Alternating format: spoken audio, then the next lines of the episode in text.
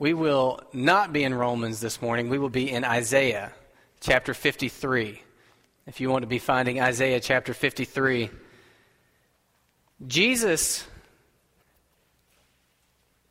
Jesus is the way, the truth, and the life. There is no other way to the Father except through Jesus. Jesus is the Alpha and the Omega. He is the beginning and the end. It's Jesus that holds all things together. It's Jesus who is the King, the rightful King of kings, the Lord of lords. Jesus is all of these things, but he didn't seem like it. And that's what we're going to see in Isaiah 53, verses 1 through 3. Just three verses this morning we're going to see that Jesus was sort of an unlikely Messiah in essence and in appearance and in effect. And I pray that as we read these verses and meditate on them together, that we will see Jesus again, newly, freshly. We'll see him for who he is. Now, remember before we read these, these verses, before I ask you to stand, the book of Isaiah is a prophecy. Isaiah was a prophet. That means that God spoke through him to his people. He recorded uh, his vision here in this book, Isaiah. It's a beautiful book. I don't know if you've ever had a chance to read it. He wrote all this about 700 years before Jesus came on the scene. And in this book, he has detailed prophecy about the Messiah that Jesus fulfills. So 700 years prior, that would be like someone in the 1300s writing accurately about Barack Obama and his administration. And then we seeing that it's they were right 700 years ago. That would be like someone today writing about someone who isn't going to even be born until the year 2700 and being right. So, what we hold in our hand is a miracle. It's God's Word. So let's stand and honor it as such if you can. Please stand and we'll read Isaiah chapter 53, verses 1 through 3. Isaiah wrote, Who has believed what he has heard from us? And to whom has the arm of the Lord been revealed? For he grew up before him like a young plant, and like a root out of dry ground. He had no form or majesty that we should look at him, and no beauty that we should desire him. He was despised and rejected by men, a man of sorrows, and acquainted with grief. And as one from whom men hide their faces, he was despised, and we esteemed him not. And we're so grateful that we have God's word. You may sit down. Thank you. So Jesus is the Messiah, but he didn't seem like the Messiah. He was an unlikely Messiah in essence, appearance, and effect. So, first, let's look at how he was unlikely in essence in the ver- uh, verses 1 and the beginning of verse 2. Who has believed what he has heard from us? And to whom has the arm of the Lord been revealed? For he, referring to Jesus, grew up before him like a young plant and like a root out of dry ground. A young plant and a root out of dry ground. Any gardeners in here? Folks that have a green thumb, work with plants? Well, not a single one. Well, that's okay. You've maybe seen it on TV. No, you don't watch TV either. A young plant and a root out of dry ground is fragile and vulnerable.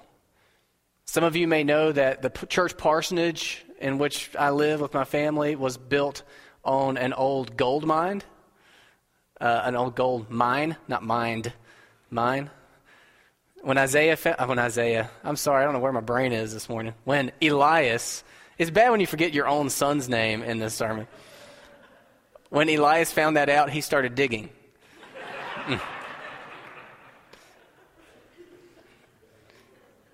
So being built on an old gold mine uh, apparently makes your soil very rocky, and it's basically clay and rock. Every time it rains, we have a new harvest of rocks that are revealed. uh, for the mower to hit or for me to go pick up and throw out in the woods. It's not a likely ground for grass to grow.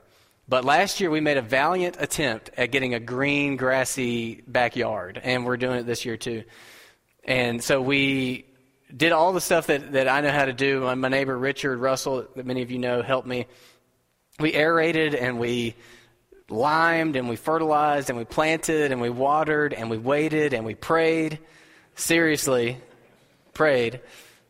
And weeks went by with nothing happening. And then, you know, we'd look out the window every morning and we'd, I'd look at it every morning. And eventually, out of that dry, cracky ground, little lime green, delicate sprouts of grass, grass began to come up. And it was beautiful. And, and over time, more and more of them came up. And it just seemed, it was so fragile. We didn't want to walk on it. We barely wanted to look at it. We were afraid that it would die. Every time the sun came out, we wanted to run out with like umbrellas and try to shield it. And it, it lasted most of the summer, but that picture those those blades of delicate, fragile, vulnerable green grass out of that dry, cracked ground. That sort of vulnerability and fragility is what Isaiah is prophesying about the Messiah. He will be like a young plant like a dry ground root. I don't know if that's the picture of Jesus you usually have in your mind. It helps to remember the whole gospel story to understand just how unlikely, in essence, Jesus was to be the Messiah.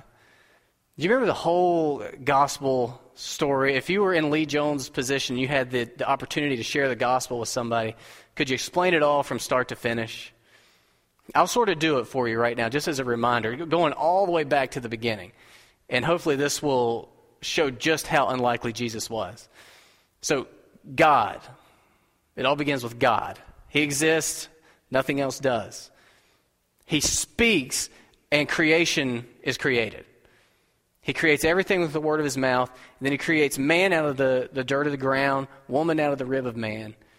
He creates man and woman in his own image their whole purpose of existence being to know God, to love God, to worship and glorify God. He gives man free choice because free worship is infinitely greater than robotic or mechanical worship. This is why the love of your friends or your spouses or your children is way more valuable than the, the mechanical response of your toaster. Free worship is true worship. So he gives mankind freedom of choice. Now, as you know, if you grew up in Sunday school, Adam and Eve chose poorly. They chose not to worship God, but to try to be like gods by eating from that fruit of the tree, which was supposed to give them knowledge of good and evil.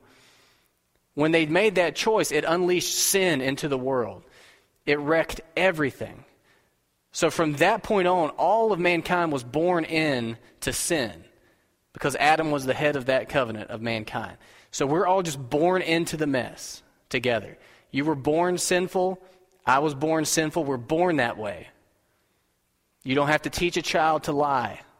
You don't have to teach a child to be selfish with his toys. We're born messed up because of the choice of our very first ancestors.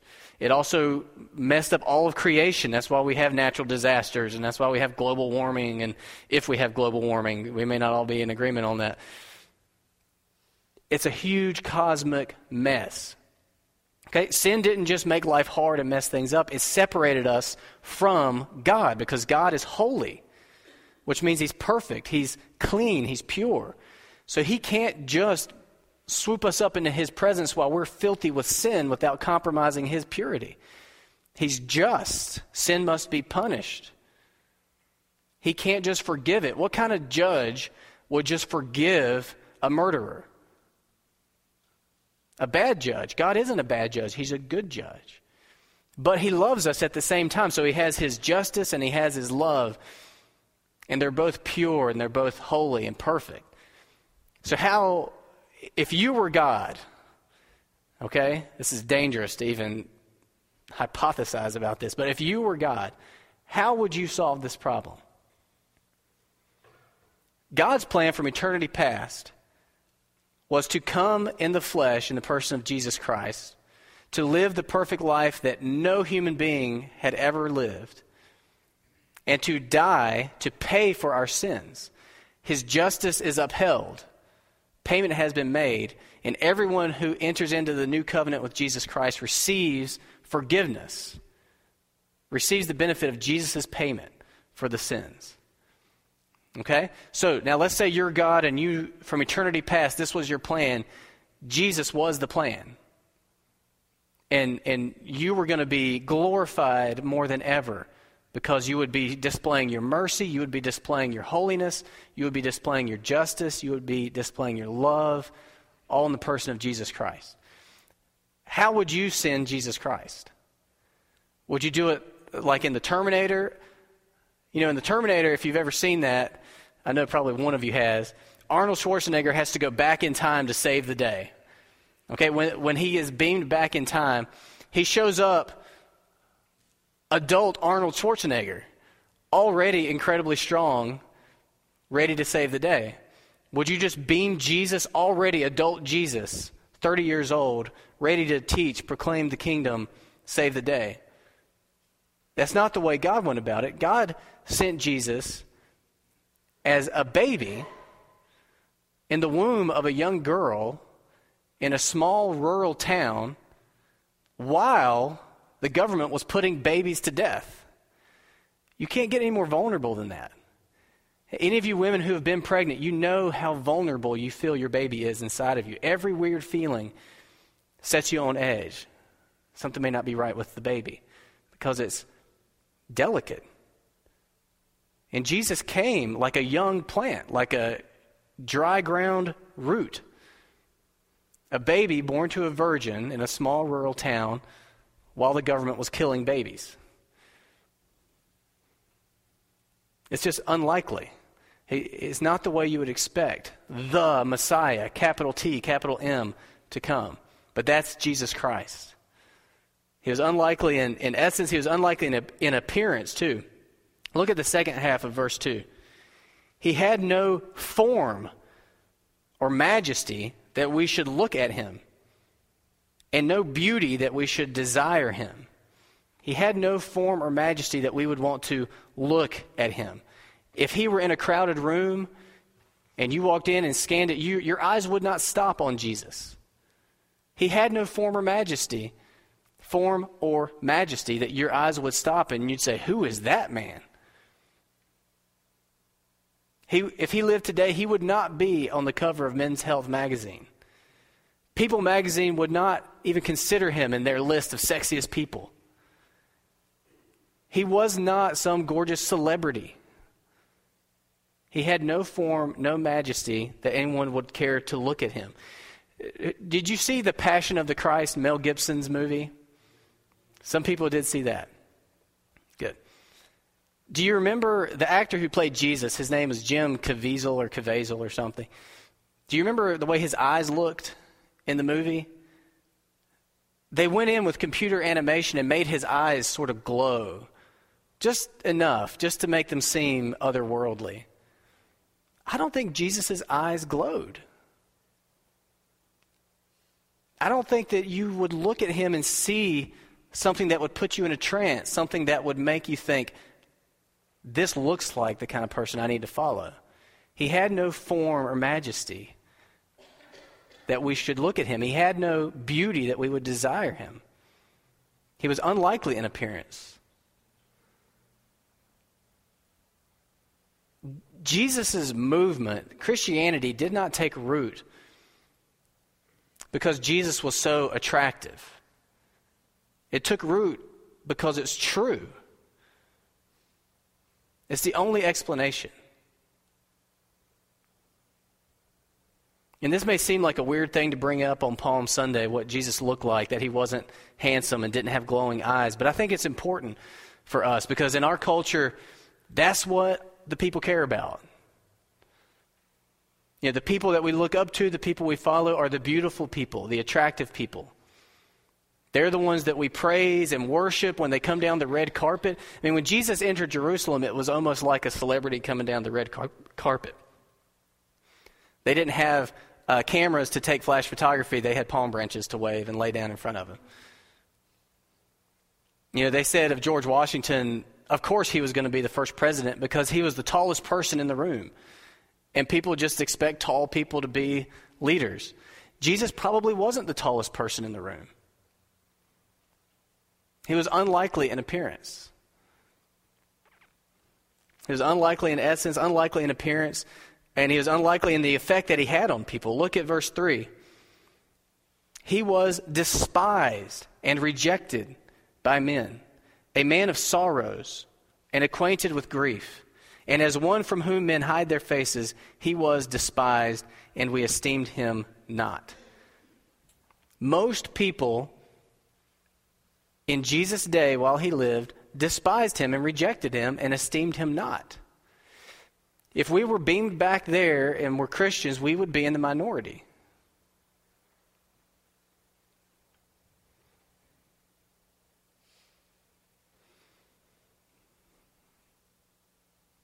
You remember when Jesus was on, tr- on trial and uh, Pilate brought him out? He didn't want to crucify him because he really hadn't done anything wrong. And he said, Okay, I'll release one of these two prisoners, Jesus and Barabbas, who was a terrible person. The same crowd that had just been shouting, Hosanna, it's, it's our Messiah, said, Give us Barabbas and crucify Jesus. Most people rejected Jesus while he was on earth. His whole mission, his whole time on earth seemed like a covert operation. He was not trying to amass celebrity following. He had 12 guys. Among those 12, he had three, and that's who he poured into. Whenever the crowds would get big because they would hear about his miracles, he would disperse them by saying weird things like, you're going to have to eat my body and drink my blood. And he wouldn't explain it. So people would say, Never mind. When he would heal people, he'd say, Don't tell anybody about this. It's like he was on some sort of covert mission. He had some objective that he was going to accomplish, and he was not interested in gaining a big celebrity following. He spoke in parables and didn't explain them except to his inner circle. Why would he do that? I, I remember wrestling with that back in Bible college. Why would he do that? Did he not want as many people as possible to recognize who he is and follow him? It seems like he didn't back then. Christianity did not take root because of Jesus' strength of leadership. You see leadership books out now, you know, leadership principles from Jesus. I don't think he intended to teach leadership principles. Christianity didn't take root because of that. It didn't take root because of his majestic appearance. It didn't take root because of uh, the attractive effect that he had on people around him. It could have only taken root if he truly was the Messiah.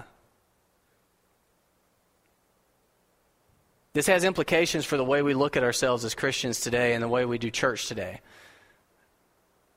Christianity today, if we're following this Christ, isn't about strength of leadership. It isn't about majestic appearances. And it isn't about uh, attractive effect that we can have on people. It's about something else. Jesus was clearly about something else. And I'm going to read to you the passage that comes next, the one that we're going to meditate on this Friday and somewhat next Sunday.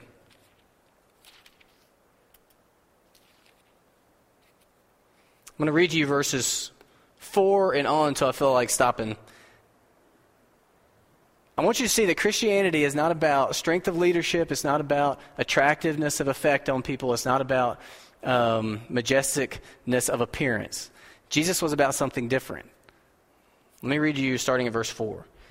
Surely he, Jesus, has borne our griefs and carried our sorrows. Yet we esteemed him stricken, smitten by God, and afflicted. But he was pierced for our transgressions, he was crushed for our iniquities. Upon him was the chastisement that brought us peace. And with his wounds we are healed. We all, like sheep, have gone astray. We have turned every one to his own way. And the Lord has laid on him the iniquity of us all. This is what Christianity is about.